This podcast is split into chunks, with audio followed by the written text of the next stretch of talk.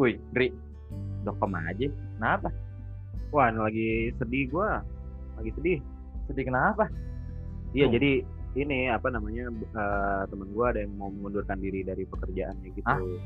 Beberapa pula nih. Zaman kayak gini dia ngundurin diri. Iya, jadi Wait, ini mengundurkan diri apa PHK nih? mengundurkan diri itu dia lah. Mungkin ini eh, apa namanya? eh, itu keputusannya kan. Keputusannya sudah bulat. Jadi ada yang bulat selain selain Bola, tadi ya, Bola. sama tahu ya. Iya sama tahu. Tahu Jadi ini bulat ya. bercandaan yang tadi. Iya, Ya, iya. ulang. Dadakan gak nih tapi dia? Dadakan. Oh tahu berarti, Tahu. nggak kayak bola. Tapi bentar, di masa orang banyak yang PHK, berarti ini rumit banget nih masalahnya dia sampai mengundurkan diri kerjaannya nih. rumit makanya itu dia yang mau kita bahas di episode 4 kali ini di podcast New Normal Diary dengan tema fenomena karyawan resign di masa pandemi. Wuh. Nah kali ini Oh, seperti Ada biasa, orang resign, kita wuh tepuk tangan ya ya. kan opening. Oh iya. Jadi opening tuh nggak ngaruh terhadap yang lain mood, mood ya. Ya mood kita membangun mood dulu Padahal mood kita lagi sedih ya. sedih gitu. Tapi ya gitulah. Jadi kita nggak ka- eh, kali ini kita nggak sendiri. Jadi cuman kita cuman yang berduanya tuh cuman di episode pertama doang. Nyali Episode kita di awal doang. nyali kita di awal doang. Ke sini sininya kita ngebawa teman, Bawa biasa bawa teman.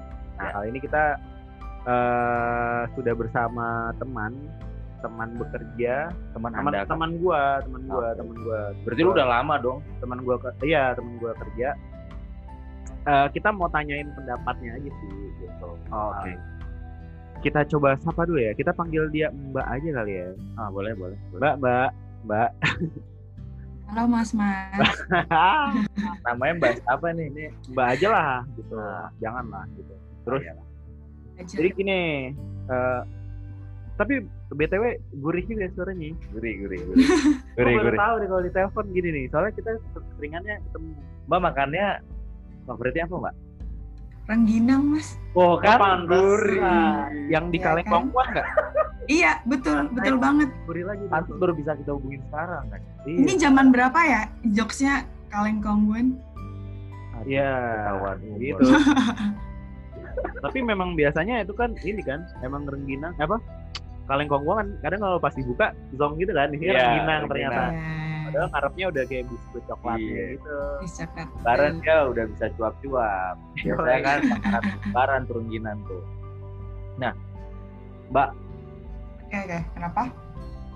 tapi sebenarnya nih di tempat lu sekarang, tempat Hmm. eh, entah itu di eh, teman-teman lu juga atau di pekerjaan lu juga, itu ada nggak sih yang punya masalah kayak kita nih teman kita ada yang mengundurkan diri kayak gitu.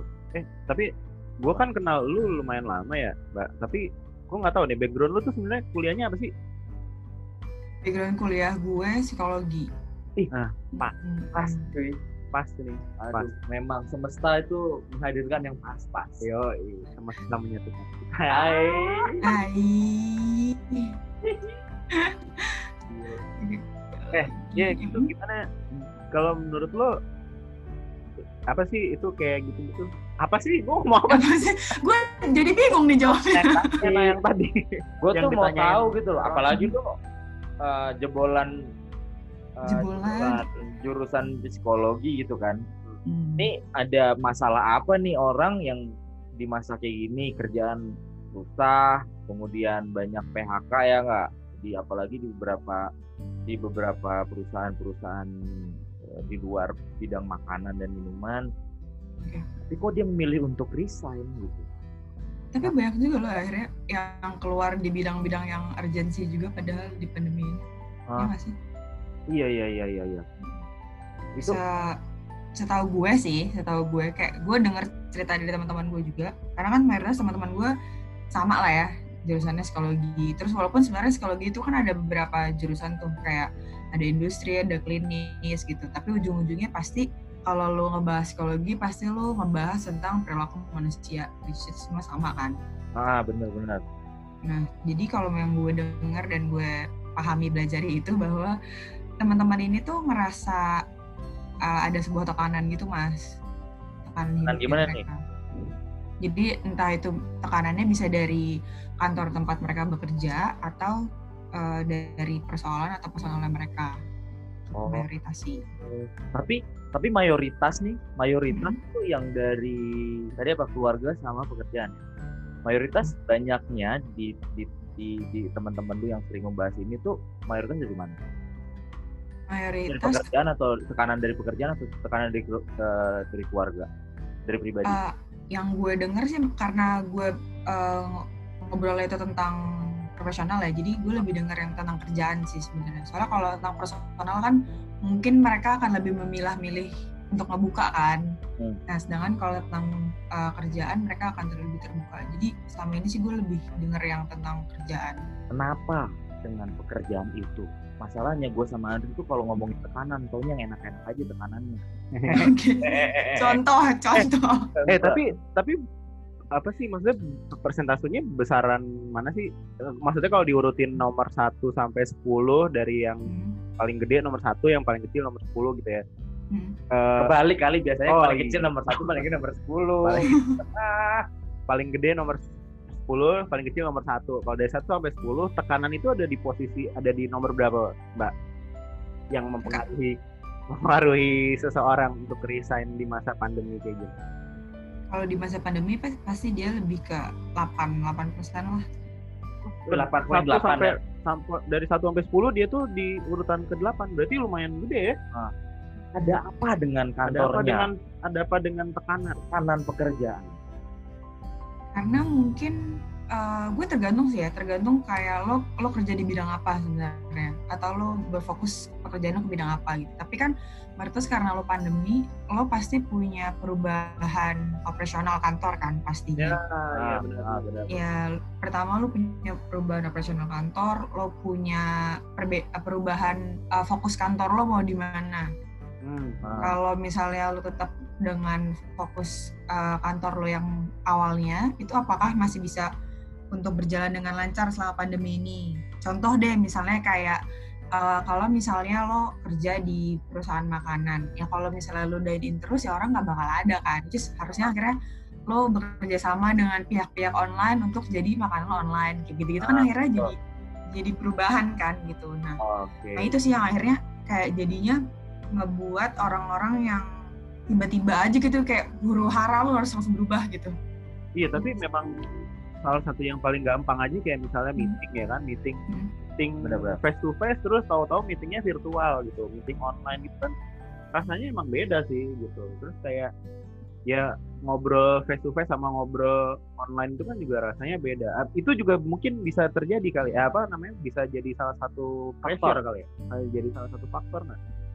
Bisa juga tergantung tergantung orangnya juga kan. Misalnya kayak kalau ada orang yang sebenarnya lu butuh ketemu orang uh, karena lu butuh ngelihat gerak gerik dia secara langsung.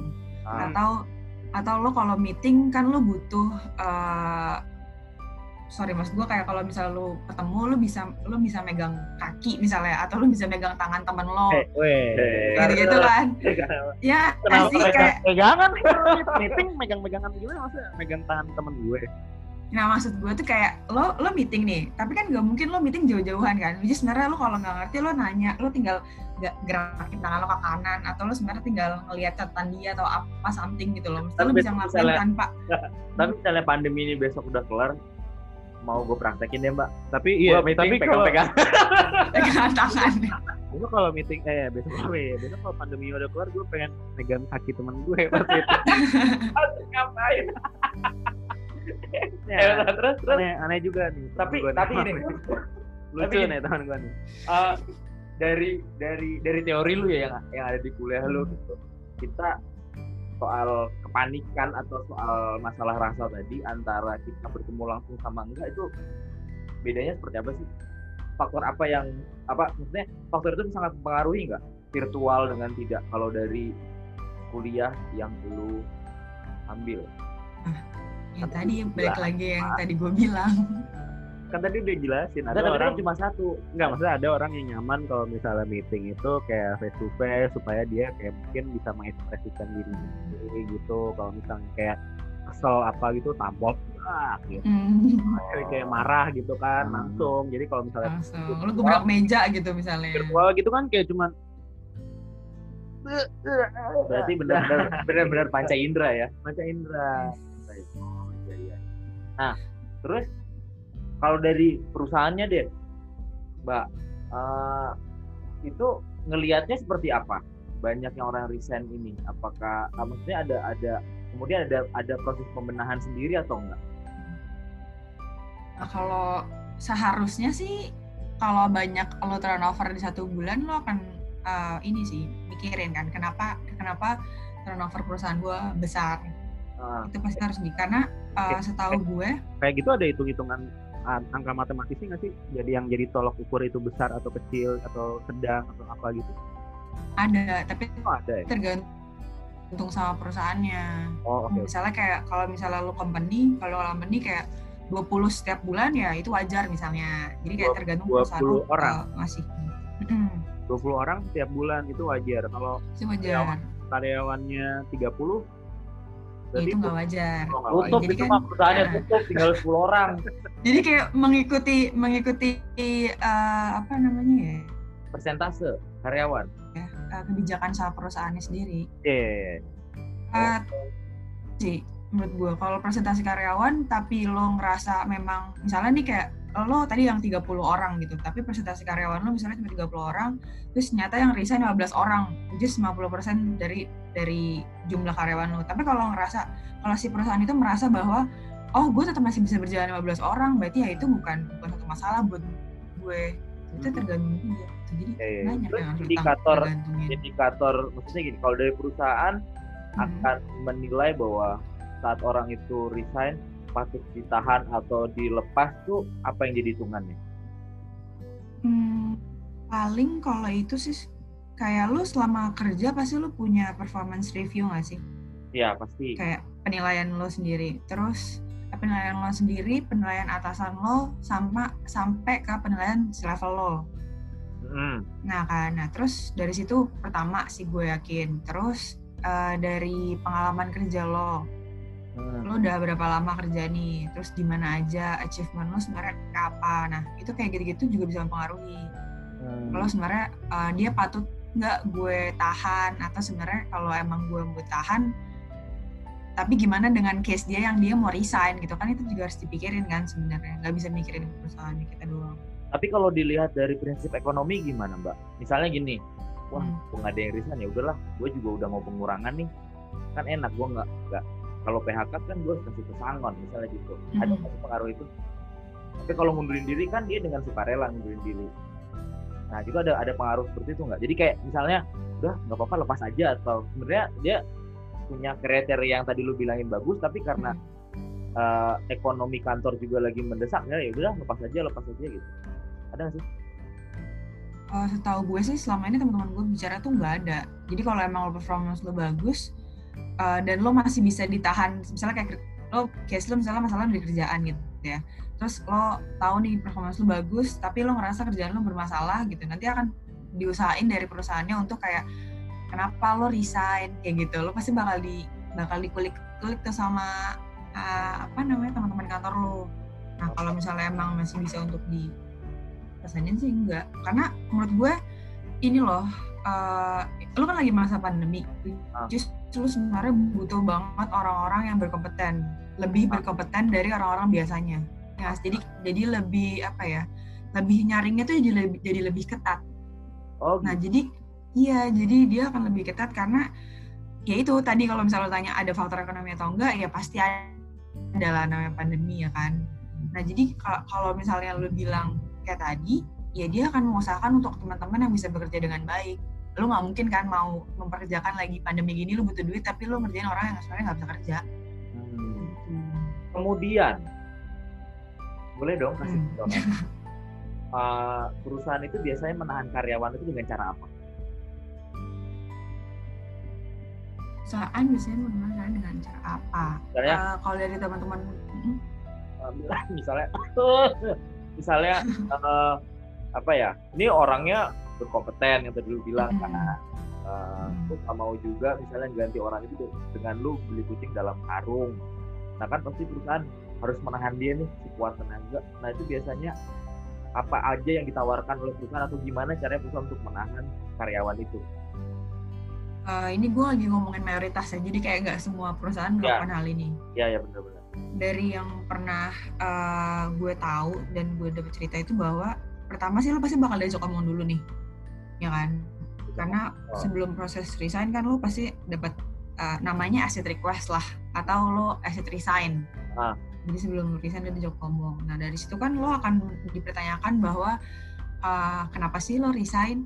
hmm. itu pertama terus eh, ekspektasi lo tuh sebenarnya apa sih di luar sana sampai akhirnya tuh lo memilih untuk keluar ya apakah ekspektasi lo tidak tidak memenuhi di dalam kantor ini ah. nah setelah itu lo pasti akan ditanyain tuh eh, lo akan ngomong kan ekspektasi gue tuh misalnya eh, gue mau naik jabatan misalnya Yap. atau kayak gue mau naik gaji kayak Ah, gitu gitu. Iya Iya. kan alright jadi kayak dari situ pasti kan orang yang menanyakan ini akan akan berusaha kayak oh dia oh dia worth it kok dia misalnya naik gaji gitu Hmm. oh kalau dia naik jabatan jabatan apa nih ya yang bisa kosong gitu jadi kan karena kalau lu naik jabatan mungkin agak sulit ya karena kan uh, lo harus punya bubble organisasi yang bener juga kan kalau lo mau naikin dia jabatan. Hmm. di atasnya ada atau enggak di sampingnya ada atau enggak gitu. Riwahnya gitu. Jadi dari yang ekspektasi lo itu akhirnya ditampung dulu tuh sama orang yang nanya. Hmm. udah ditampung di si orang yang nanya ini harus uh, mengkomunikasikan ke atasannya. Gitu. Jatuhnya nanti bakal ada ini orang hmm, bisa nggak dipromosiin? Atau nih orang bisa nggak sebenarnya naik gaji? Kayak gitu sih. Nah kalau dari hal-hal ekspektasi dia yang di luar sana diusahain untuk terkabulkan di dalam kantor kalau ternyata memang itu nggak bisa juga ya berarti itu case-nya udah emang di luar gitu nggak cuma di kantor. Itu mayoritas sih. Wah, gitu. Kemudian saat ada orang resign mengundurkan diri, udah cuma satu dua misalnya gitu ya. Istilahnya kalau zaman sekarang apa? Gerbong ya. Bedol desa. Bedol desa. oh bedol desa oke Perasaan lu gimana sebagai eh, orang yang menangani hal-hal seperti itu?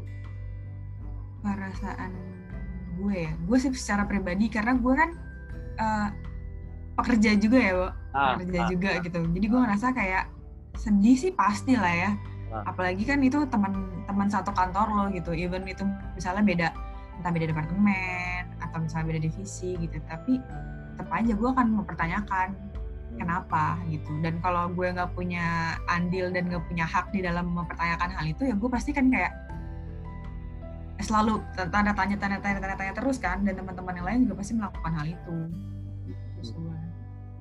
Itu nyarinya PR pasti ya. Nyari penggantinya PR ya. wah asli sih. Itu kayak langsung sistem kebut semalam. Kayak langsung ngechat gitu. Jadi ada kalau di gue ya kalau di gue di kampus gue gue tuh punya eh, grup anak psikologi doang Nah, Nah, itu tuh jadi kalau misalnya ada satu poin kosong nih misalnya nih, gue di ada job ada job vacancy mana gitu. Terus nanti mereka nge-share, gue butuh urgent nih gini-gini tolongin dong kayak gitu. oh, Jadi kayak oh, gue punya nih CV ini nih, dia kayak bagus nih kayak gitu. Karena Merex kan ada yang jadi recruiter, ada yang jadi apa atau misalnya dia, dia udah jadi leader kayak gitu. Boleh dong kita nitip untuk disebari di teman-temanmu. Udah open emang.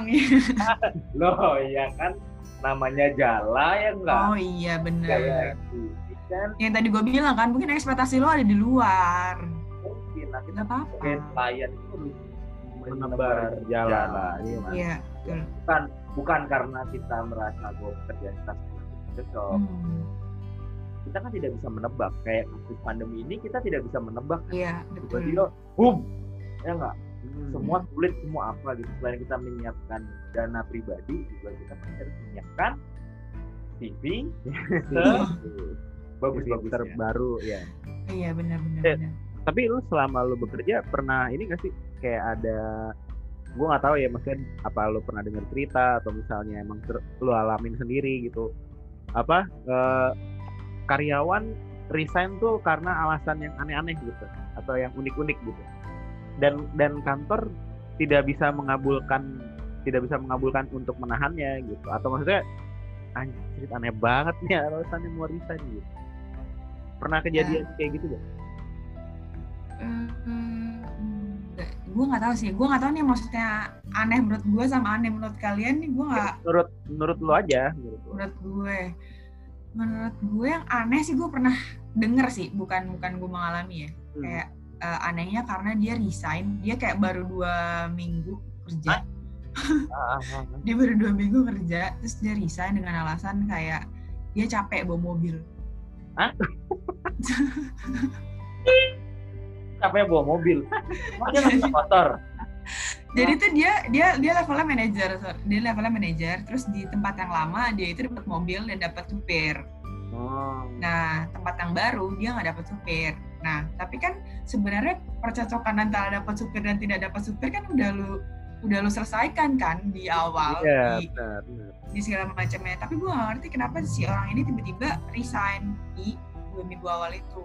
Nah, karena posisi dia levelnya tinggi kan, jadi ya si perusahaan itu teman-teman gue yang akhir itu jadi kayak langsung kayak wah gue urgent banget nih gue butuh akhirnya semua langsung disebar gitu. Jadi saya kayak wah nggak ngerti sih gue kalau itu. Nah, Enggak, enggak, kelan- bentar. tar dulu, tar dulu, gue dulu. Ah. Kelanjutannya nih, kalau orang kayak gitu tuh, Hmm. ini kan kayak yang gue tahu nih ya, yang gue tahu ini kan kayak jaringan, jaringan, jaringan HR atau apa rekrut rekruter rekruter Oh, atau iya. apa gitu kan banyak kan kayak gitu nah terus Iya, kayak. Kayak mereka kan punya jaringan antara satu dengan yang lain kan gitu. Iya. terus kayak bener nggak sih? Maksudnya ada fenomen ah, bukan fenomena sih bener nggak sih kalau misalnya kayak ada kejadian kayak yang aneh kayak gitu tuh?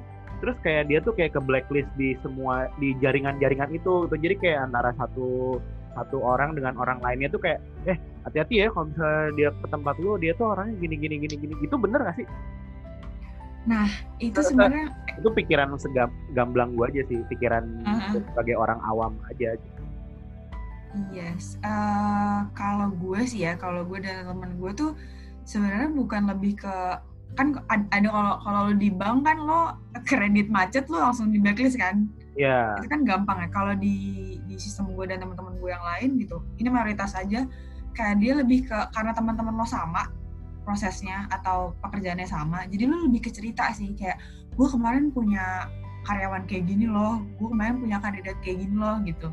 Hmm, itu pertama. Jadi kayak lo dari mulut ke mulut yang yang kerjaannya sama. Hmm.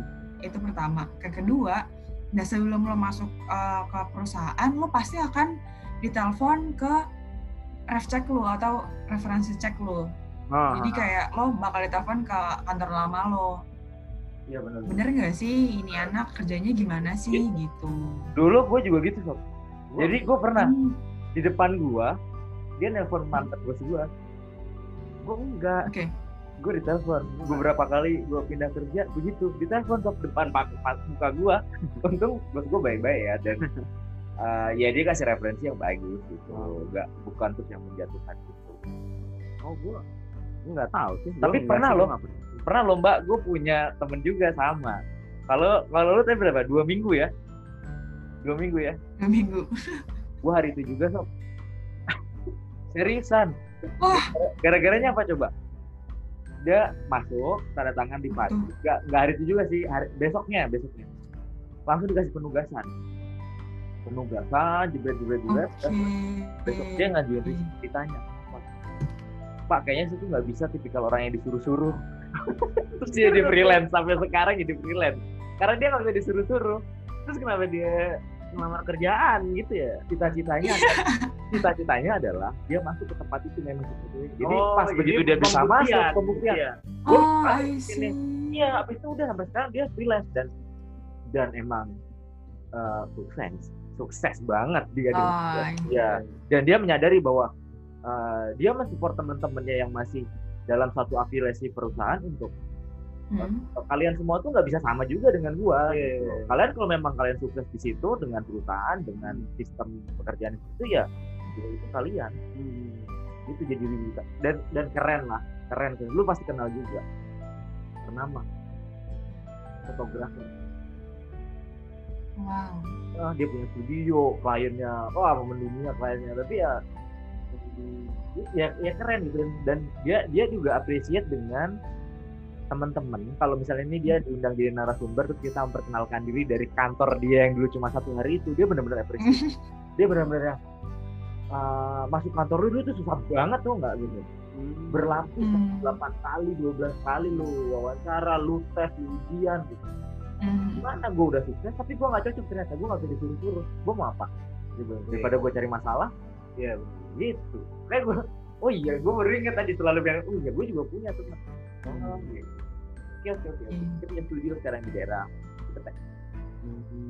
Tapi padahal kayak gitu tuh sedih juga tau di pekerjaannya. Maksudnya di, per- di perusahaannya. Hah? Kalau dari dari cerita lo kan kayak sebenarnya dia punya layar-layar gitu kan buat Ya, masuk ke perusahaannya gitu. Sebenarnya dari dari beberapa kandidat yang banyak akhirnya pasti lo akan disaring untuk jadi beberapa kandidat kan. Misalnya dari 10 ke 5, dari 5 ke 3 Ah. Kan dari 10 itu pasti lo harus ngecek CV dulu. Iya. Lo harus telepon ref check dulu gitu. Terus tiba-tiba pas lo uh, oke gitu ternyata lo udah mendapatkan jabatan itu kan yang kemarin-kemarin akhirnya lo nggak lo ambil kan iya itu lo harus telepon ulang lagi mas masih open nggak masih kayak gitu kalau gue sebagai orang awam sih ke dia protesnya cuma satu lo selalu Hmm. percaya gue gitu ya. apaan Ah. untuk jalan orang ah iya betul Iya, iya. lu iya. kayak ya kalau gua memang nggak nggak cuma lu ngejar obsesi lu ah pengen nutup jalan mungkin waktu itu ada orang yang yang tapi ya namanya takdir itu B B U B U B U gitu tapi kayak gitu juga ini nggak salah ke karyawannya juga sih kalau kayak gitu kan ada salah dari eh, yang merekrut juga kalau kayak gitu Iya benar ya. muliknya kurang kali ya Hmm, hmm. yang nguliknya kurang terus lo juga kayak kurang aware. Karena kan menurut gue kalau setahu gue dan teman-teman gue bilang itu ada rekrut itu adalah uh, gerbang utama dari sebuah perusahaan. Hmm, benar, benar. jadi kalau misalnya lo salah rekrut ya Allah alam gitu ke dalamnya gitu. Syukur-syukur kalau lo punya punya apa namanya talent development yang bagus ya oke lah kalau lo salah lo bisa di upgrade kalau lo nggak nggak punya juga ya udah lo stuck doang aja kan di dalam istilahnya lu kayak gerbang selamat datang masuk ke kecamatan Mm-mm. Hmm. Mm. Jadi lo mesti seleksi dulu. Gitu. Tapi kalau fenomena salah rekrut banyak nggak sih? salah rekrut teman-teman gue sih salah banyak lah may- ma- mayoritas banyak banyak karena mereka bukan dukun Oh iya sih. Benar, benar. Iya, iya. Iya kan? karena kan banyak juga rekruter yang nggak basicnya psikologi ya kan Iya, orang itu terkenal salah. adalah rekruter itu pasti psikologi gitu Ah, Enggak, tapi salah rekrut itu dari kacamata siapa dulu sebenarnya sih. Ya nggak? iya sih iya sih Kalau misalnya ya betul menurut menurut eh, rekruter itu benar, tiba-tiba tapi di ada apa di da- di pekerjaan sehari-harinya justru yang merasa ini tuh kayak teman kerjanya misalnya gitu atau partner kerjanya langsung gitu kayak Hmm. jadi kan kayak beda pandangan kan beda sudut beda beda kacamata gitu. Jadi kayak misalnya gila nih orang kayak gini bisa masuk bisa masuk ke sini gitu. Udah kerjaannya nggak jelas kayak nah gitu. Nah recokin semua orang Mm-mm. nggak jelas recokin tapi bacotnya jago kali iya bisa jadi. Bacot itu jangan Bisa jadi. senyum kecut gitu atau dia punya celah. Oh, atau iya. dia punya celah. Celah biasanya kan biasanya kan iya kan? Kayak nah, apa ya kalau bahasa gaul itu people inside. Hmm, gitu. Jangan kan dari tadi ya.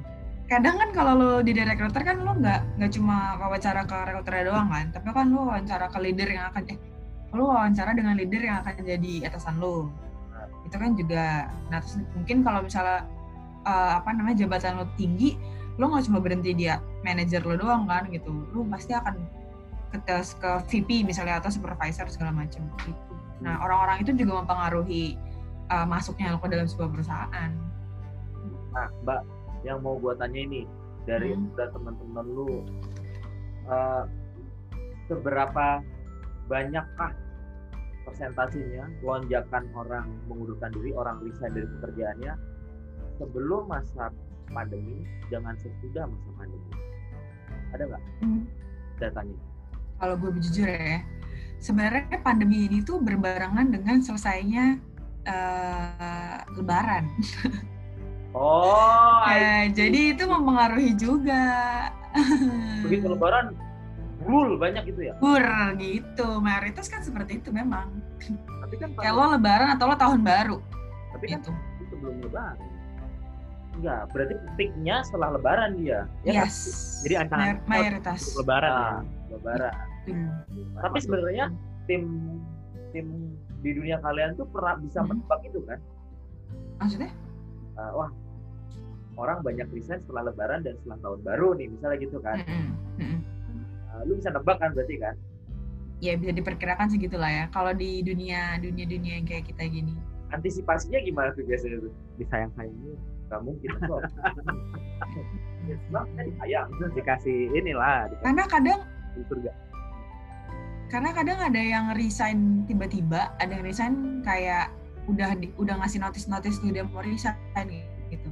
Kalau lu udah ngasih ngasih notice mau mau resign mungkin lu akan kedengeran sama teman-teman HR atau teman-teman lu yang lain akhirnya bilang ke mana gitu kan. Cuma kalau misalnya tiba-tiba lu resign kayak udah aku bisa jadi gue gak mau siapa. Ya itu susah juga kan lu di baik-baikin juga. Tipikal gue tuh Sob. nama jadi ketawa nih? Aduh. Tipikal gue itu. Gue itu gue tapi kalau apa tuh? Yang mana tuh? Kalau yang mana kan? Yang ngedadak. Oh, Dari- gitu. berapa ya? Berarti gue udah pindah ya sekitar empat kali ya. Itu gitu semua. Oh. Semua sob terus yang kayak yang TV gue terus akhirnya lu lu diberlakukan seperti apa? Ya kalau yang dulu normal tempat gue kerja gue udah sayang cuma bener kayak tadi gua Oke. udah kayak yang kayak gue udah udah kayak yang bulat aja gitu. Walaupun disayang sayang ya paling bisa negonya akhirnya mundurin uh, waktu gue untuk resign itu gue iyain. Hmm. tapi dengan persyaratan dari gue juga. Misalnya ya udah kalau misalnya gue mundur sebulan dua bulan ke depan uh, itu salah satu bentuk negosiasi tuh ya kalau yang gue lihat seperti itu sih Hmm. salah salah satu bentuk negosiasi mereka tapi kayak tadi syarat tadi ya oke eh, berarti gue akan mundur tapi surat resign gue tidak bisa gue tarik gue gitu. Iya, iya, iya. Gua udah ini karena gue udah bulat dan dan alasan-alasannya itu memang kayak yang ya kayak mungkin dapat wahyu dari Tuhan gitu terus kemudian gue yang jebret aja dan zaman dulu dua perusahaan yang awal itu gue belum punya anak istri hmm. gitu jadi Oh, kayak iya. I'm free Iya, habis iya, itu iya. gue mau ngapa-ngapain tapi dua perusahaan yang berikutnya itu setelah gue punya anak istri juga gitu. Hmm. Istri. sih Tapi lu lebih memikirkan nggak jadinya setelah lu punya anak dan istri? Apa tetap aja? nah istri gue cenderung nekat juga sebenarnya kita yang Oh. karena gini kita karena tanya gini, balik nih kayaknya karena gini Oh iya iya, kebalik gue ya. Nah, apa apa apa kita memang seperti itu konsepnya itu konsepnya tuh kita bebas aja Oke oke. kadang orang tuh kan kalau udah tertekan itu efeknya ke mana-mana iya kan Iya. nggak Hmm, nggak bohong juga nah Oke. yang perlu kita antisipasi adalah efeknya tidak sampai ke rumah sebenarnya. Nah, begitu efeknya sampai ke rumah, udah berarti tekanan ada di, di dua, dua dua sisi dong, Mm-mm. kerjaan juga, keluarga juga. Nah, itu kenapa akhirnya yang tadi dua perusahaan tadi itu Oh. uh, gua tapi waktu, waktu itu belum sampai tekanan sampai ke rumah. Gua udah antisipasi, gua udah cerita dulu. Tekanannya gini gini gini, gini. gua nggak mau tekanan dari satu sisi lagi gitu. Intinya dari keluarga gua Hmm. pun men- mendukung tapi dengan perhitungan-perhitungan tersendiri kayak gitu. tapi kalau misalnya di kantor atau di mana pun ya ya kalau gue sih ya maksudnya di tempat gue bekerja itu kayak biasanya selalu ada orang yang eh, nice guy orang nice man Nah, jadi kayak Nice man. Oke. Ah. nah, jadi kayak pa- patokannya tuh dia jadi kalau misalnya dia tuh Oke. Oh jadi kalau iya, indikator. udah- indikatornya tuh dia jadi kalau Hmm. misalnya selama dia masih fine fine aja gitu berarti kalau kalau gue kalau berarti itu cuman ah mungkin cuman gue doang nih yang lebay gitu kan gitu Hmm. ya. kalau misalnya dia udah eh, bertindak dia udah bereaksi gitu wah udah Udah. berarti emang Terlaluan ya. keterlaluan nih Kalau gue indikator tuh enggak. itu itu kalau gue Berarti, Mbak lu harus memegang indikator-indikator orang itu. iya bener Iya iya iya. Jadi di beberapa di beberapa kantor tempat gue bekerja Hmm. selalu kayak gitu ada ada orang ada orang yang jadi teman kerja gua gitu eh dan beruntungnya maksudnya itu teman se sepekerjaan gua gitu Biasanya Partner- indikator kan lu tahu dalam-dalamnya udah kan. iya jadi kayak doang. Heeh, jadi kayak dia ya udah dia jadi indikator aja kalau dia sudah bereaksi nih berarti wah anjir udah kelewatan jadi bukan gue yang lebay gitu atau misalnya Hmm. bukan gue yang eh, cemen gitu tapi emang ya udah sampai dia aja udah begitu gitu kan Eh, Gitu. tapi belum kejawab nih yang tadi. Kalau tadi kan lu ngomongnya gini, Mbak, eh, karena ada lebaran. Di luar lebaran, begitu masuk musim pandemi ini banyak nggak? Maksudnya secara universal ya, secara keseluruhan perusahaan. Kalau sebelum lebaran ya pasti mayoritasnya lebih PHK sih, bukan resign. Oh gitu. Kalau sebelum lebaran. Hmm, kalau resign, uh, high peak-nya di setelah lebaran. Hmm, Tuh. tajam tuh ya. Menurut gue sih lumayan. Hmm, Lumayan banget. Oke. Eh, tapi ada beberapa poin juga misalnya kayak uh, oh ada PHK, ada resign dan gue tambahin lo end of kontrak lo. Ah, Ya akhirnya kan lo nggak diperpanjang. nah itu kalau nggak diperpanjang apakah gara-gara pandemi juga? Atau karena performance? Nah kalau itu tergantung perusahaannya. Hmm. Lo uh, beralasannya ke mana tuh? Oh, Tapi yang tadi yang yang basicnya sih yang tadi gue bilang kalau memang lo rasa performance lo oke, ya perusahaan juga akan ya jatuhnya kan perusahaan mau memperjaka, mem- mempekerjakan kita kan untuk dapat timbal balik juga kan. Ya kan, jadi timbal balik kayak gue gue bahasa kasarnya kayak gue mau gaji lo, tapi lo bisa berbuat apa untuk gue untuk perusahaan gue gitu. Hmm, Nah, pasti kan perusahaan akan mikir gitu. Jadi kalau performance lo bagus, ya bisa juga lo ditahan, tapi bisa juga lo enggak gitu. Tapi itu gue masih ngeri sebenarnya perusahaan-perusahaan yang punya tipikal tidak gentle nih sebenarnya. Tidak Gentle gimana dalam tuh? arti gini. uh, dia perusahaannya mungkin tidak sehat atau seperti apa gitu ya. Hmm. Akhirnya dia tidak gentle untuk mem-PHK tapi membuat tidak nyaman karyawannya. Oh. Ya itu itu sebenarnya gue yang khawatir yang kayak gitu tuh. Dibuat dibuat gaduh, dibuat apa karena uh, perusahaan gue yang dulu pun pernah seperti itu. Ya. Walaupun akhirnya sembuh gitu kan, sembuh dari masa uh, sintingnya itu kan. Akhirnya gentle gentle Hmm. gue dia 100 orang di layoff waktu itu kan. Hmm.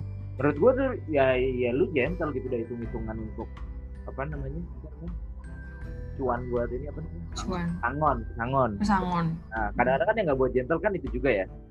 Hmm, bener. Lumayan besar kan soal itu. Mm-mm, itu dia tuh yang gue ngeri tuh sampai sekarang tuh buat nyaman gaduh kanan kiri senggol kanan kiri bacok kanan kiri ya nggak padahal makin menjurus pembicaraannya saudara Enggak, tapi itu realitas. Oh iya, temen gue, gue di beberapa kantor pun misalnya ya nggak Iya, yeah, itu realita banyak banget kayak gitu. hebat kan? Nah itu maksud gua. Sedih cuy. Eh, gue takut banyak ini gue takut tidak bisa menahan diri. Gue makanya dari tadi tuh lebih banyak diem di episode kali ini. Merenung dia.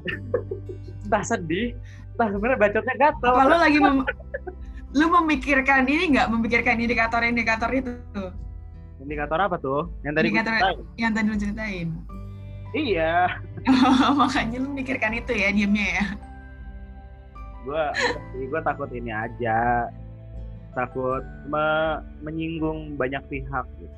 jadi gue Hmm. lebih banyak mem- memerhatikan dan mendengarkan nah, di episode kali ini tuh lebih banyak bapak yang satu ini karena dia penasaran sebenarnya gitu dia juga sambil ngulik nih. Eh tapi apakah obrolan ini bisa jadi indikator? Ya kayak gitu. Tapi apa? Tapi apa nih mbak? Oh. tapi kayak kalau misalnya lu bilang takut bersinggungan kayak ya karena orang banyak pemikiran dan pandangannya ah, pasti ada aja nggak sih yang yang lo ngerasa kayak ya kayak ngomongin gue deh ya kayak gue ngomongin ini deh itu nggak sih? pasti pasti pasti ada aja. Dan ini tuh relate dengan kondisi sekarang. Yes, membingungkan betul. tentang PHK ada tiba-tiba ada yang memutuskan resign. Itu Hmm. kayak bagi gue tuh kayak yang edan nyalinya gede loh. Serius tuh gede. Hmm.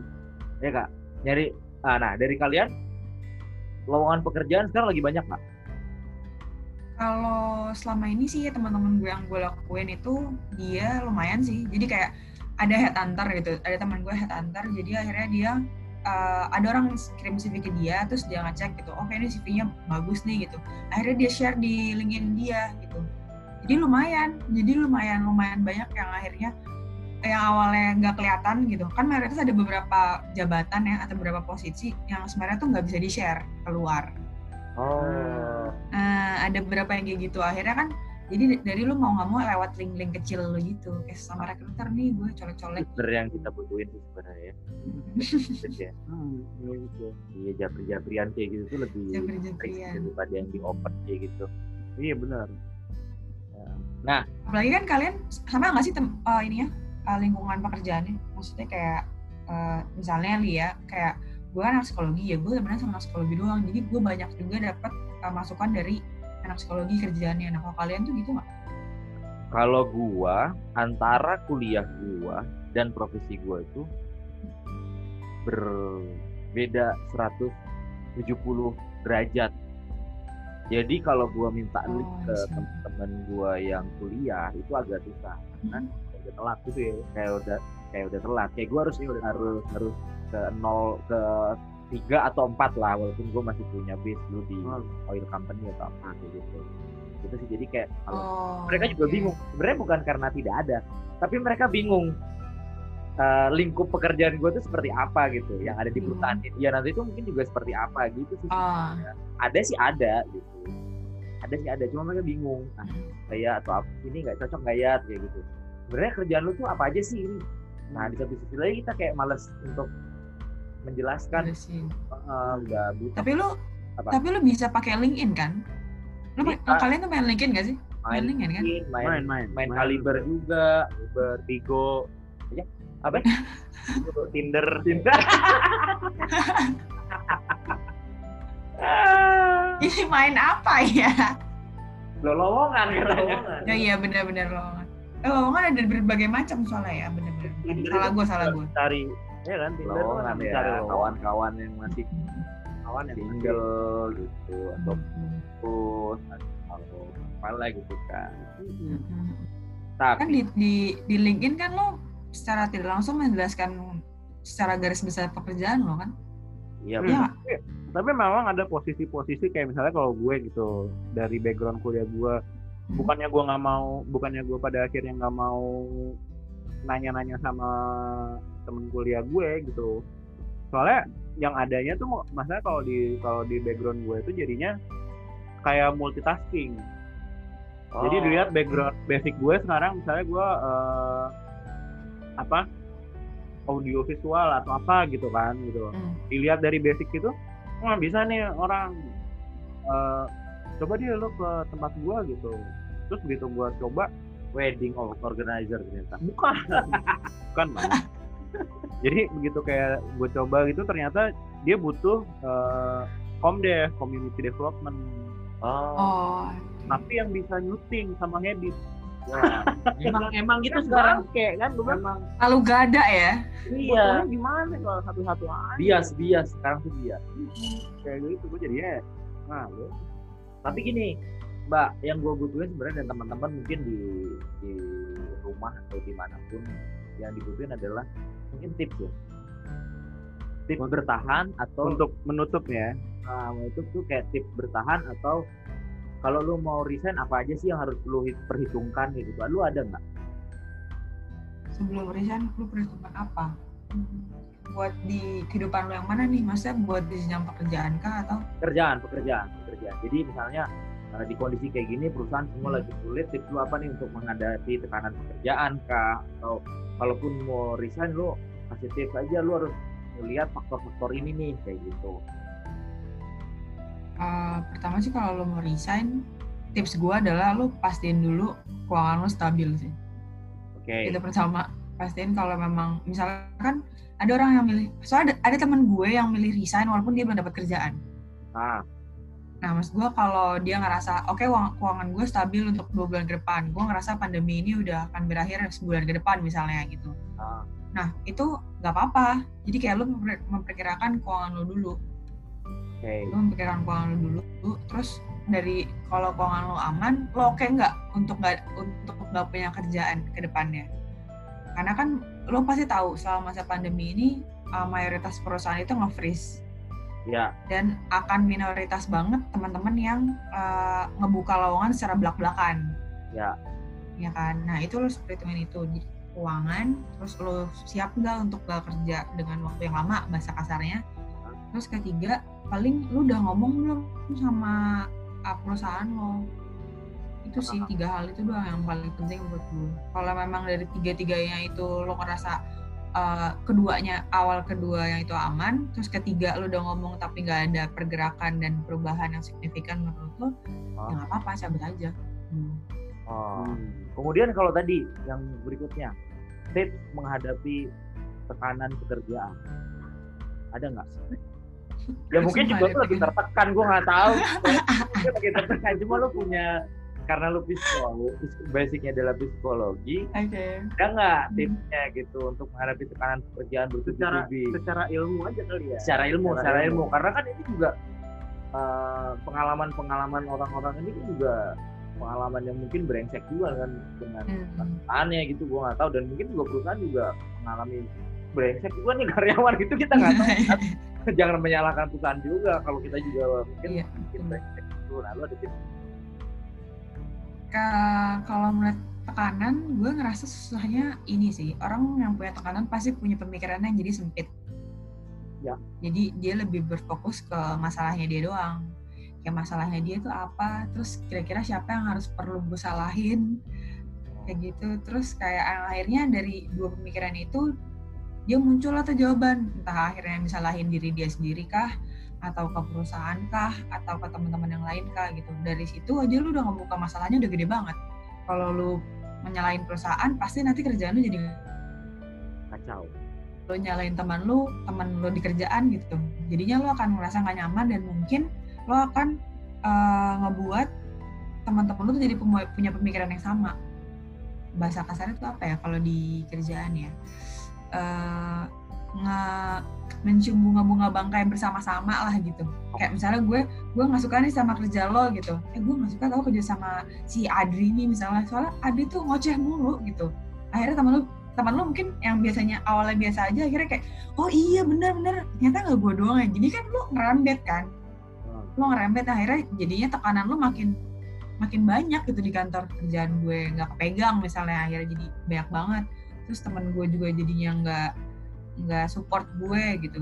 Dan hasilnya secara nggak langsung lo ke rumah lo berekspektasi lo pulang tekanan lo melemah gitu ya atau mengecil gitu. Tapi ternyata pasangan lo atau orang tua lo nggak bisa ngertiin ya akhirnya masalahnya case-nya makin banyak gitu. Hmm. bener. Iya kan? Cara menanganinya gimana? Tapi menanganinya kalau kalau gue pribadi ya atau kalau kayak gue belajar sendiri adalah lo memfokuskan perasaan lo sih mas. Perasaan kayak perasaan gue. Jadi lu nggak cuma mikirin lu nggak cuma memikirkan masalah yang lu punya tapi lu juga harus bisa mendapatkan jalan keluar dari permasalahan lu. Jadi orang-orang tuh kan mayoritas orang-orang tuh cuma nanya doang.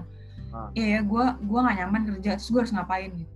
Ah, yang ujung-ujungnya tuh nggak lu cari jawabannya tapi lu nyalahin orang atau lu ngelakuin suatu hal lain gitu. Padahal sebenarnya lu tahu gitu kalau lu nggak nyaman ah gue nggak nyaman. Gue nggak nyaman karena A B C D gitu kira-kira mana yang bisa gue lakuin kalau gue udah nggak bisa ngelakuin semua udah resign dari satu jalannya udah nggak usah nggak usah lo belok-belokin lagi Hmm.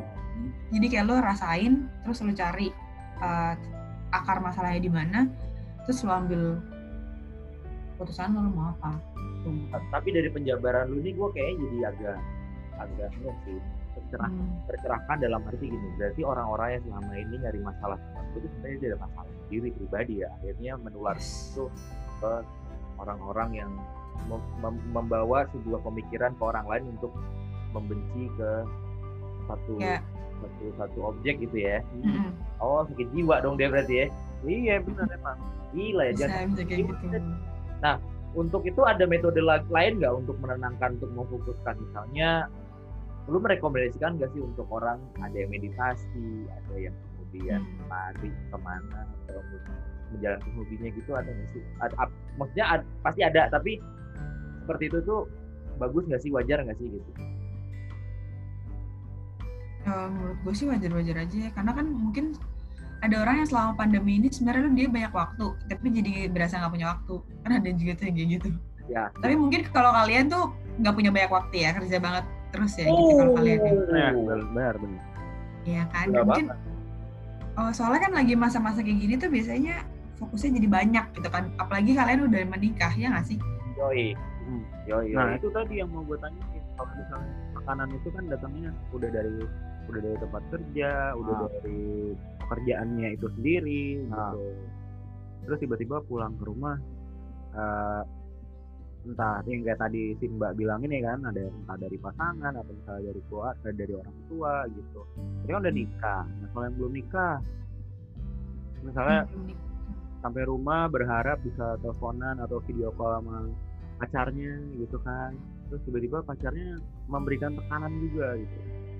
Itu apa apa langsung diputusin atau gimana tuh yang tadi gue bilang lu pasti memikirkan dulu katakanlah lu apa akar dari masalah lu sebenarnya apa oh ribet juga ya kan berarti ya Tapi Iya, kalau orang betul. pa- enggak kalau orang pacaran terus ketemu tekanan gini mending langsung kalian ajak nikah sob. Siapa tahu bisa dibagi ya enggak? Bukan enggak sih kalau gua enggak sih kalau gua dapat hanya langsung doang. enggak gitu karena kayak kalau kalau bercandaan gue jokes gue sama teman-teman gue kayak eh, orang ngelihat ngelihat gue dan teman-teman gue yang lain tuh ya anak psikologi gitu ya jadi itu bisa mendengarkan keluh kesah segala macem gitu cuma bercandanya adalah kayak ya gue mau punya pasangan hidup cuy bukan punya klien. Jadi kayak ya gue nggak bisa menerima-nerima hal seperti itu. Yang aku capek banget di kantor. Kita nikah aja yuk besok. Gitu. Loh, kenapa kamu ngajak nikah besok? Ya biar aku bisa berbagi cerita dengan kamu. Oh baik. Oh, dia nggak mau ya. Bodoh amat. nggak mau. Sih urusan lo gitu ini kita putus aja? Ya jadi putus. Wah gila menarik juga ya pembicaraan soal kayak gini-gini ya jadi kalau gue sih terus terang jadi tercerahkan tercerahkan untuk Resign. berpikir berpikir kembali untuk itu ya untuk resign gitu Bener dong. ya kan berpikir kembali Oh, berpikir kembali. iya masalah berpikir kembalinya itu semakin kuat resignnya atau semakin lemah nah nggak tahu gitu cuma sebenarnya ini jadi bahan untuk dipikirin lah gitu Tapi ya di masa pandemi ini akhirnya gue semakin kencang sih belakangan. Kencang dalam arti gini dulu waktu gitu kita beradaptasi kan. Hmm. Meeting kayak 24 jam kayak enaknya tiba-tiba jam 10 meeting ya jam Hmm. 11 malam meetingnya gila kita kapan inspirasi gitu ya pada akhirnya sekarang eh, gua mau nggak mau untuk menjaga kewaras eh, batin gua ya gue bilang "Ah, sorry ya maksimal di jam 7 kalau mau meeting atau jam berapa karena baik pun dari pagi karena besok misalnya ada meeting gue jam 8 pagi atau jam 10 pagi biasanya gitu kan Hmm. ya gue untuk menjaga kewarasan sorry ini gue tolak gue mesti istirahat nih gue udah mulai udah mulai berani sih tapi dengan catatan tugas yang untuk kita bawa meeting besok paginya gue udah selesai Iya, iya. gitu sih gue gue bisa untuk bertanggung jawab juga dengan dengan apa yang lagi gue kerjain Hmm. walaupun otak udah butak gitu kan Hmm. kadang tuh meeting virtual tadi yang akhirnya tidak mak- kita mengurangi sekitar tiga panca indera itu Hmm. akhirnya membuat rusuh juga ya kan Hmm. gitu sih kalau kalau kalau dari gue pribadi ya mbak Kalau gue tapi kalau gue mulai ini sih apa ka- kalau beberapa beberapa waktu belakangan ini kan ada yang ada memang pekerjaan yang tidak bisa dilakukan di rumah kan maksudnya terpaksa dilakukan di kantor lah Ya. gitu. gantung pada saat pada saat saat seperti itu tuh gue gue juga sama sih gue juga mulai membatasi bahwa eh ya udah ketika gue terpaksa bekerja di kantor ya waktu bekerja gue adalah di kantor gitu Ya. makanya gue tidak ingin membawa pulang pekerjaan jadi makanya mulai membatasi eh, udah mulai berani sih sebenarnya gue ngomong kayak misalnya ada ada invitation meeting yang sekiranya jam itu gue udah ada udah ada di rumah gitu gue udah mulai berani bilang. Maksudnya kayak nggak bisa gue kalau udah gue peng gue udah di rumah jam segitu gue ada di rumah dan gue eh, apa eh, menghabiskan waktu bu- buat keluarga gue gitu. Karena ya ya itu tadi masalah adjustment adjustment jadinya adjustment mental gitu kan. Kayak misalnya ya lo udah stres dengan kondisi di selain di rumah ya ja- jadi rumah itu buat tempat gue untuk istirahat Gitu. tapi selama dengan keadaan kayak gini rumah masih tetap jadi ini kan poin penting kalian. Maksudnya jadi eh healer kalian lah gitu. Eh, ya akhirnya kalau kalau kalau gue pribadi misalnya ada sesuatu yang misalnya gue di rumah eh di rumah di luar emosi Di rumah siapa bertubi-tubi ya gue kadang-kadang membatasi untuk bertemu orang-orang lain kan. takut emosi gue tuh pun menular dengan orang-orang yang tidak tahu dengan gue dengan pekerjaan gue atau bagus sih. Ya atau atau bisa juga gini misalnya gue udah stres uh, dengan pekerjaan gue jam 9 malam tuh gue bikin meeting sendiri dengan teman-teman gue di luar pekerjaan gue oh I see. Nah hanya untuk ya saling bukan saling cerita aja sih kadang-kadang. Kita butuh ngebacot kanan kiri yang Hmm. sampah-sampah gitu kan. Hmm, hmm. tapi emang iya kalau misalnya kalau gue ya gitu. Jadi rumah masih jadi tempat buat self healing jadinya gitu. Kalau lu gimana mbak? Kalau lu sendiri nih? Kalau gue Bentar, karena gue gue belum belum gue belum nikah ya soalnya gue belum nikah. Aduh jadi gue alhamdulillah pacar gue juga nggak ada. Hah? Gitu. Oh, jadi teman-teman nanti kalau misalnya ada yang mau kenalan dengan teman kita ini ya bisa. Japri ya, aja ya. Japri aja.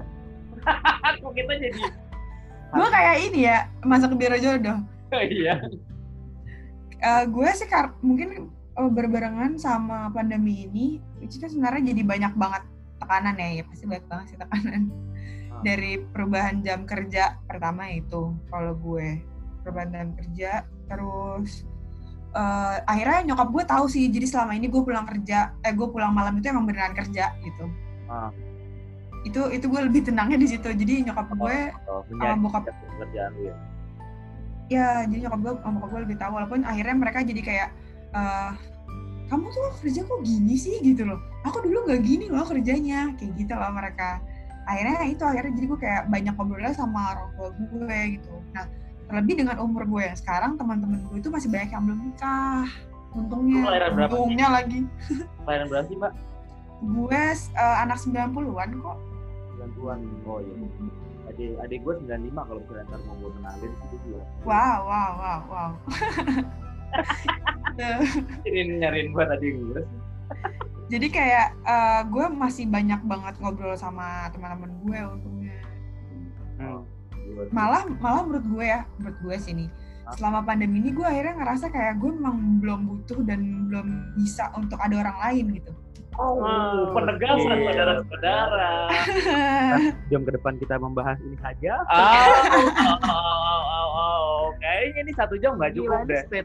kayaknya ini enggak karena ini ada salah satu eh, efek dari sebuah tekanan yang tadi. Sama ini masih Oh. sama jendungan Jadi sama. tuh pasangan tuh bisa jadi tekanan juga ya ya karena menurut gue kerjaan tuh udah banyak coy jadi kalau gue dapet tekanan dari kan kalau kalian kan enak udah nikah which is kalau kalian udah nikah kan kalian udah tahu banget eh, hidup mereka kayak gimana lo satu rumah lo ngapain aja juga lo tahu gitu semua kalau pasangan kan enggak Eh, Lu masih- juga, masih pasangan banyak. bisa juga serumah loh. gimana Ya, pacaran pasangan pacaran tuh bisa juga serumah. ya ya ada yang kayak gitu. ya ada sih ada ada Oh, bisa. Oh bisa gitu. bisa bisa bisa Oh. ini mungkin minoritas lah di antara itu Hmm. Jadi kayak ya udah kan lo jadi lo nggak bisa lo juga nggak bisa bertumbuh sama dia kan Nah. karena lo belum punya hubungan apa apa gitu lo nggak Eh. mungkin menyerahkan hidup dia ke dia tuntutan mantan lu ini kenceng juga nih lu Iya kayaknya. ya. kayaknya nih. Ya. Gimana sih kamu Ini ada- pernah komunikasi Ada semenjak ini gitu? se- secuil sakit hati gitu guys. Iya iya tapi pikir sih lu healing lah tiga bulan kayak gitu ya. Jack. Jadi kita Ada. konselornya. Ada ini kayaknya ada sedikit percikan-percikan kenangan-kenangan Kenangan, yang iya. diakhirkan jadi membuat dia traumatis. ah bahaya sih dalam malah gue kayaknya karena gue karena gue anak psikologi jadi gue kayak lebih lebih mengerti gitu loh mas Enggak.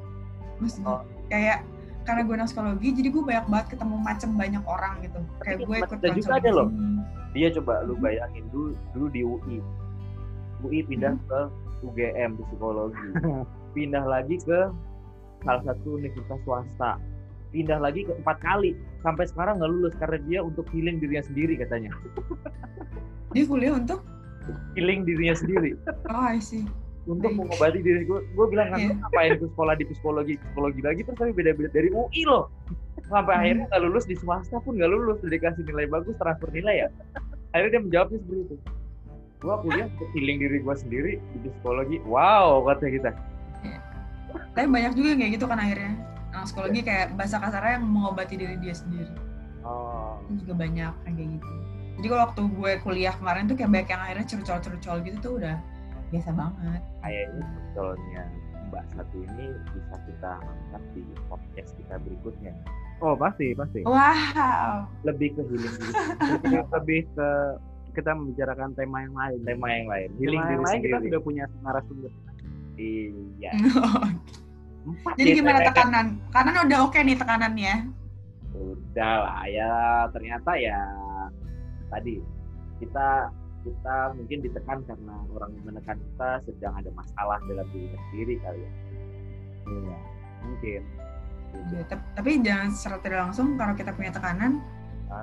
akhirnya kita juga secara nggak sadar gitu kita juga bisa jadi nekan orang itu juga hati-hati Iya Hmm. sih. Tapi dalam kasus kita siapa yang menentukan Pak? Iya. Karena semua solusi gue nggak tahu nih kalau kasus kalian gimana kan Ya, kalau kasus kita ya, ya tadi gue bilang maksudnya siapa yang mau kita tekan? Ya, kita tuh udah paling kita tuh udah bottom bottom, udah bottom, ada yang paling bawah. udah yang paling bawah. Kayak Mungkin semua solusi ada di kita. Iya, dia. kayak mungkin mungkin gak sih kalau misalnya teman kerja kalian kayak kayak gini sorry sorry misalnya misalnya kayak gini eh, kalian misalnya kerja jadi A gitu. Nah kalian kalau mau mau menampilkan suatu eh, B gitu lo harus kerjasama sama C sama D sama E gitu misalnya.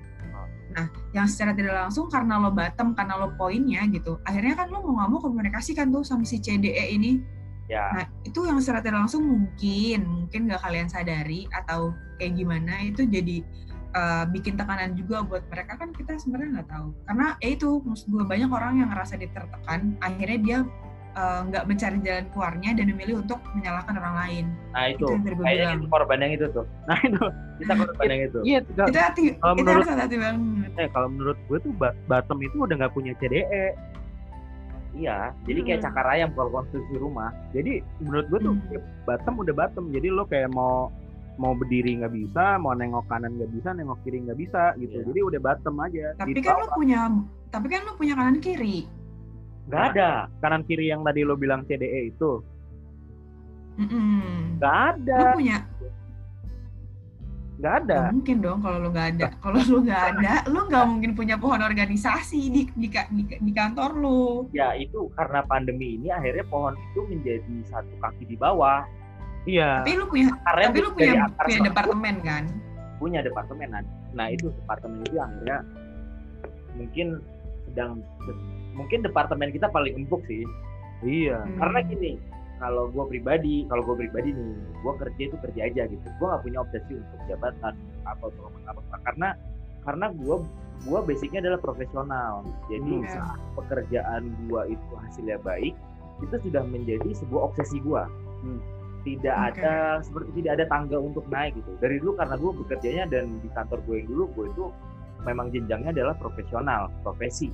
Jadi bukan struktur itu bukan dianggap sebagai satu-satunya cara lu untuk memperbaiki hidup lu lah istilahnya kayak gitu. Hmm. Jadi sampai sekarang kalau gue disuruh bekerja, iya gue bekerja sebaik-baiknya, gue fokusnya ke karya. Begitu karya gue bagus, ya itu menjadi jenjang gue gitu istilahnya. Hmm. Jadi Hmm. gue tidak makanya saat gue bilang gue itu adalah empuk karena mungkin gue mungkin tim gue itu menjadi stepping stone mereka. Hmm. Ngerti kan? Jadi kalau gue mau baik ya gue ajak kerja sama tim gue hasilnya bagus dia akan jadi bagus juga. Kan kayak gitu ya pikiran gue ya. Hmm. itu sih. Tapi kalau gue gue mengejak kerja sama pun biasanya hanya sebagai eh, sama-sama tahu aja. Sama-sama Hmm. tahu dalam arti gini. Gue mengerjakan porsi gue dan lu harus mengerjakan porsi lu. Jangan porsi lu suruh ngerjain gue Ya. walaupun pada akhirnya beberapa porsi yang dikerjakan oleh tim lain dikerjakan juga gue karena ya basically eh, pekerjaan gue ini sekarang yang menjadi salah satu menurut gue ya dan beberapa temen di di lingkaran gue itu menjadi salah satu solusi di masa pandemi Oh iya. benar Oke. yang paling laku untuk Ya, dan iya. paling banyak orang mengaplikasikannya seperti itu gitu jadinya mbak jadi kayak Tapi kan lo lo lo satu jalur nih kan. Masa uh, departemen kalian ad- tadi lo bilang ada departemen kalian itu ada sasaran empuk. Nah, tapi kan sebenarnya dari departemen kalian itu kan kalian punya orang lain kan selain kalian. Misalnya kayak Mas Andri sama siapa, terus ke eh, Mas Random sama siapa gitu kan. Nah, orang-orang yang lain ini belum tentu punya tekanan yang sama dan perasaan yang sama sama lu. Alhamdulillah Atau- hasilnya sama. Alhamdulillah pressure sama. Cuma even misalnya nih pressure sama, tapi mungkin nggak eh, dia punya pemikiran yang beda. Enggak.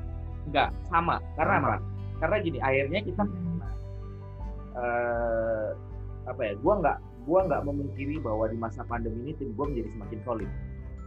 Semakin solid dalam arti gini, karena di saat satu mendapat tekanan, di saat teman mendapat tekanan, kita tuh udah kayak gangster dong akhirnya. Kalau Kalau gue supporting mereka, kalau gue sesimpel gini sih mikirnya kalau karena gue pernah mengalami di posisi mereka. ya betul. Itu. Jadi kenapa gue bisa bilang m- mereka pasti punya pemikiran yang sama kayak gue karena gue pernah mengalami di posisi dia. Iya. Itu. Dan tekanannya kan sama gitu. Ah. Tekanannya sama jadi otomatis gue pasti akan berpikiran hal yang sama gitu. Di- dengan kayak misalnya gue masih di masih di bawah gitu. Gue akan berpikiran A. Nah, sekarang gue di posisi atas, lebih atasnya daripada dia, gue pasti berpikiran juga A gitu, karena gue mengala- pernah mengalami eh, pernah di posisi dia gitu. Gue tahu gimana men- pressure-nya. mendapat mencapai titik empati yang sama ya. Iya itu makanya makanya tadi makanya tadi ya balik lagi tadi gue bilang, maksudnya kita udah bottom gitu, udah udah nggak bisa nengok kanan kiri lagi. Ya, Tapi kalian udah ajak ngomong semuanya orang satu-satu ya sama. secara personal. Udah. udah. Udah kita ajak personal Tapi bahkan kayak misalnya nih kita juga sampai ke dalam titik yang kayak gini. Teman-teman kita kan nggak semuanya sudah berumah tangga. Atau udah mempunyai rumah tapi ada yang ngekos juga ya kan? Kita sampai ngajak ngajak mereka ngomong juga bahwa tekanan kita akan berbeda di masa pandemi. Contoh kecilnya adalah mencari makan aja kan? Kita masih bisa masak di rumah bisa masih bisa belanja sayur itu untuk masih tapi kalau teman-teman kita yang ngekos mereka aja untuk cari makan susah gitu. Untuk masak mereka punya dapur Hmm. punya penyimpanan apa enggak. Mereka harus beli. Tapi kan kita tidak bisa menyamakan kayak jangan kalau lu beli itu bahaya loh virus bla bla bla. Tapi mereka untuk bertahan hidup seperti apa gitu kan? Nah sampai ke titik itu kita mencapai istilahnya kayak saling supportnya kayak gitu sih. Gue ya yang gue rasain. Nggak tahu itu itu sebenarnya bagus apa enggak tapi tim tim tim kita itu akhirnya menjadi seperti itu gitu.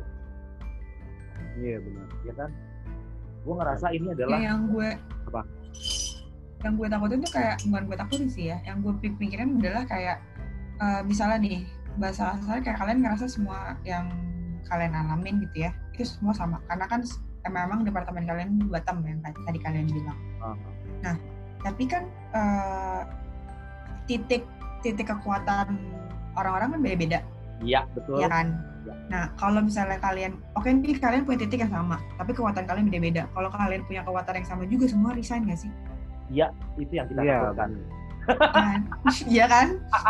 Maksudnya dari dari semua misalnya misalnya di departemen kalian misalnya 20 orang gitu. Kalian punya titik yang sama, kalian sa- kalian sama-sama pemikiran bottom, terus kalian udah ngajak ngobrol, udah satu-satu sampai kalian ngajakin anak-anak yang ngekos gitu. Tapi eh, kadang mayoritas adalah yang gue temuin gitu ya selama gue ketemu orang, terus gue ikut organisasi di kampus dan lain gitu. Mereka punya pemikiran yang sama. Di saat mereka cerita, mereka menceritakan hal yang sama gitu tapi di saat mereka dikorek dikoreknya tuh dikorek yang benar-benar kayak kalau gue di psikologi tuh gue punya uh, salah satu alat ukur lah gitu misalnya salah satu yang gue pakai waktu gue uh, apa namanya PKL itu tuh gue ngegambar gue minta klien gue buat ngegambar padahal semua semua itu sama semuanya tuh waktu itu uh, sama-sama.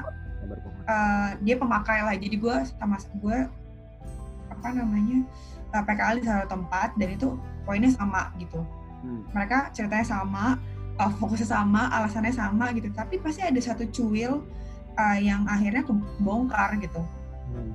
nah sama konselornya itu tuh nggak nggak dapet. Hmm. Nah mungkin gue mungkin adalah poin-poin kecil yang mereka rasain itu masih belum kalian dapat misalnya mungkin Hmm. poin-poin itu masih belum ada yang kalian dapat atau kayak uh, yang tadi gue bilang apa poinnya orang-orang pasti beda-beda Hmm. Hmm. gue takutnya nanti di saat di saat beberapa orang ngerasa kayak gue sama nih gue udah bottom banget dan lain-lain gitu akhirnya dia akhirnya nge-spread nge-spread itu ke teman-teman yang lain yang 20 orang itu Gitu. Ah. bisa nggak sih kita kayak Hmm. konselor konselor pribadi gitu misalnya gue dengan tim gue terus dengan satu konselor gue dengan tim gue kayak ikut bimbingan kayak gitu. Itu ada nggak sih tempatnya? Eh, lo nam- bisa bisa ikut FGD sih jatuhnya orang-orang.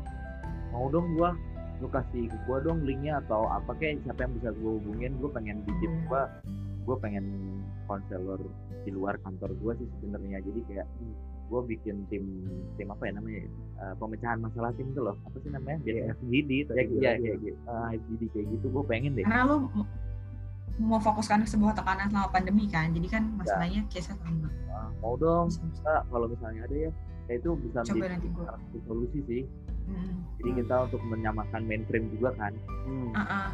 Ya, Terus juga sekarang kan ini kan eh, apa namanya eh, DKI juga udah mulai ada psikolog-psikolog yang menanganin COVID kan sebenarnya selama pandemi ini. Kalau memang kalian membutuhkan, sebenarnya kan bisa banyak. sih kemarin sempat ke halo dok Ada tuh ya. Hmm, Konselor. bisa bisa ada tahu ada halo dok juga. telepon dan harganya juga nggak nggak maksudnya harganya juga nggak banyak kayak gitu maksudnya kalau kita pengen konsel konsultasi konsultasi ringan juga eh, bisa dicoba sih cuma tadi yang tadi kayak konselor yang Bisa. tim tim gitu Kalau lo mem- membuka ini enggak konsep konseling?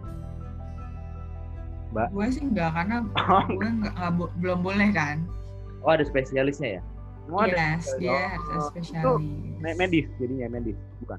Jatuhnya kalau lo membutuhkan medis akan di ke medis. Jadi kan orang-orang suka salahnya psikolog sama psikiater kan sebenarnya. Karena Ya. mereka kerjanya berbarengan, padahal mereka beda. kalau psikiater tuh yang boleh ngeluarin obat ya Ya, psikiater belum orang Tapi kalau atas Kalau atas, psik- psikiater atas dasar pertemanan bisa, Hmm. bisa, bisa. ya kalau cerita-cerita doang sih silahkan aja maksud gue tapi gue tidak um, punya punya Tapi andil tidak- banyak gitu Oh iya, iya. cuman maksudnya cuman sebagai pendengar aja ya, mem- melu- meluapkan eh, keresahan. Perasaan, mm-mm. Yang karena kan kayak gitu tuh juga bahaya kan kalau lu uh, sembarang orang Oh, kalau sembarang orang bahaya. karena ada mungkin ada beberapa luka yang sebenarnya harusnya lu tutup lagi malah nggak lu tutup gitu. Semakin terbuka. Eh bahasanya dari tadi Hmm. nice banget nih, Mbak S ini. kalau masalah percintaan bisa lah kita jadi Iya, konselor ada- ya kan Ada luka luka tuh nggak selalu tentang percintaan loh. Iya, ada luka tentang ada hidup juga. harusnya udah ditutup tapi nggak bisa ditutup itu satu ya kan? Tadi terus apalagi itu bahasnya. ah gue lupa lagi tadi. Andri ini TV-nya dia udah sekitar 9 kali ya dia punya pacar. Dengan berapa gugusan bintang yang berbeda di antara 9 itu mungkin ada yang sama juga. Lu gugusan bintangnya kan bintang kalian tuh apa sih? Sih rasa nanya gitu. Gua Leo, gue Pisces. Siapa Leo? Eh, Roni Leo. orangnya Leo. Masa oke sih baik. Gitu. Oke lah. Kayaknya Wah, menarik ya. menarik menarik kita- nanti nanti kita korek-korek lagi nih Iya. si Mbak S satu ini untuk jadi eh, di episode episode berikutnya kali ini kita Iya. kita tentukan dulu tema tema yang relate dengan kehidupan-kehidupan di tatanan baru ini. Karena nama kita di sini adalah. New Normal Diary. Jadi kita punya ya merekam ke keseharian kayak kayak diary lah gitu di di tatanan yang baru kayak gitu. Nah, gitu. Oke deh, terima kasih banyak ya, Mbak, Mbak. ya, sangat Nah, sama Mas Mas. Sekali sangat mencerahkan sekali obrolannya meskipun eh, lumayan lumayan jadi serius obrolannya gitu. Eh, iya, iya. biasanya kita bercanda. Tapi bisa Awam, bercanda. kemarin sampah episode 2 soal ngulik makanan ya kan. sampah juga itu. Sampah tuh.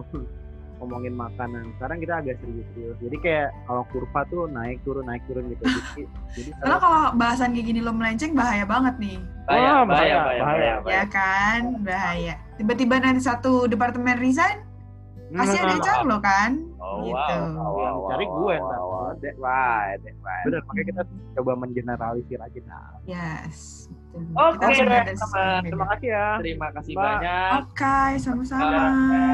Semoga kita semua tercerahkan. Teman-teman di rumah semoga ini bisa menjadi panduan kalian dalam memilih dari hidup kelanjutan hidup kalian mau resign atau enggak, mau di kantor atau enggak gitu kan. Hmm. Atau misalnya kalian ada masalah di kantor, kalian boleh uh, healing sendiri, boleh memikirkan dengan tadi yang dibagikan tips-tipsnya atau masukan-masukan dari teman kita ini. Hmm. Uh, kalau gitu cukup untuk episode kali ini.